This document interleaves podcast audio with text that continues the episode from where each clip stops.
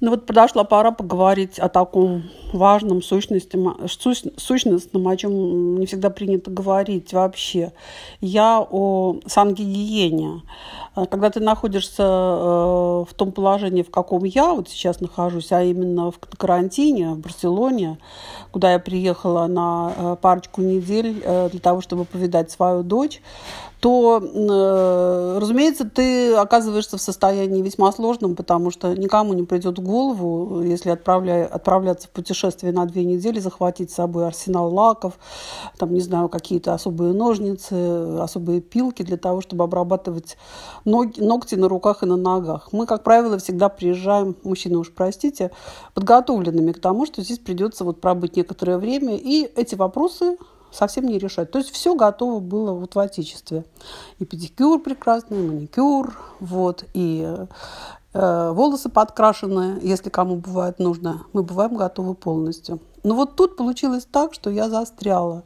И вот прошло уже 4 недели почти моего пребывания на карантине. И, и что? А вот все, все и дало о себе знать. Надо как-то вот что-то делать с ногтями, которые отросли, и лак этот не снять, вернее гель, он так жестко прилипает к ногтям, что его никак не отколупать, и волосы тоже, в общем, отросли.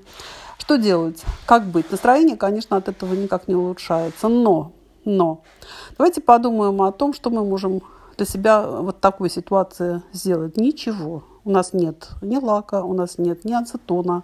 А если даже ацетон взять, то он не поможет в том, чтобы снять этот гель. Поэтому берем щипчики, которые, вот, наверное, у каждого с собой в дороге. Просто аккуратно подрезаем ногти, берем э, пилочку, их подпиливаем. Вот уже ноготь приобрел короткую, но нормальную форму.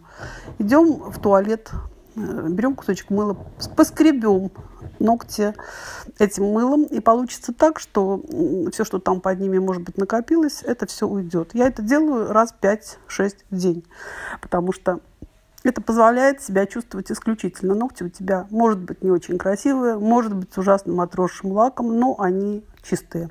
Это важно в данный момент. Вот, я э, примерно так же поступаю и с волосами. Мне бы хотелось их, может быть, как-то оттенить, подкрасить, может быть, за, немножко закрасить седину, она уже есть. Вот, но э, падать в обморок я не собираюсь, умирать тоже, вот, кончать с собой тоже. Я просто-напросто собираю их высокую французскую кичку. Слава богу, они уже отросли. Делаю ее, в общем, даже достаточно небрежно, а потом повязываю на голову повязку а-ля 30-е годы. Вот такую повязку, которая где-то за ушами э, завязывается. И вот я уже звезда. Это красиво. Это необычно. Я надеваю домашнее платье. Вот.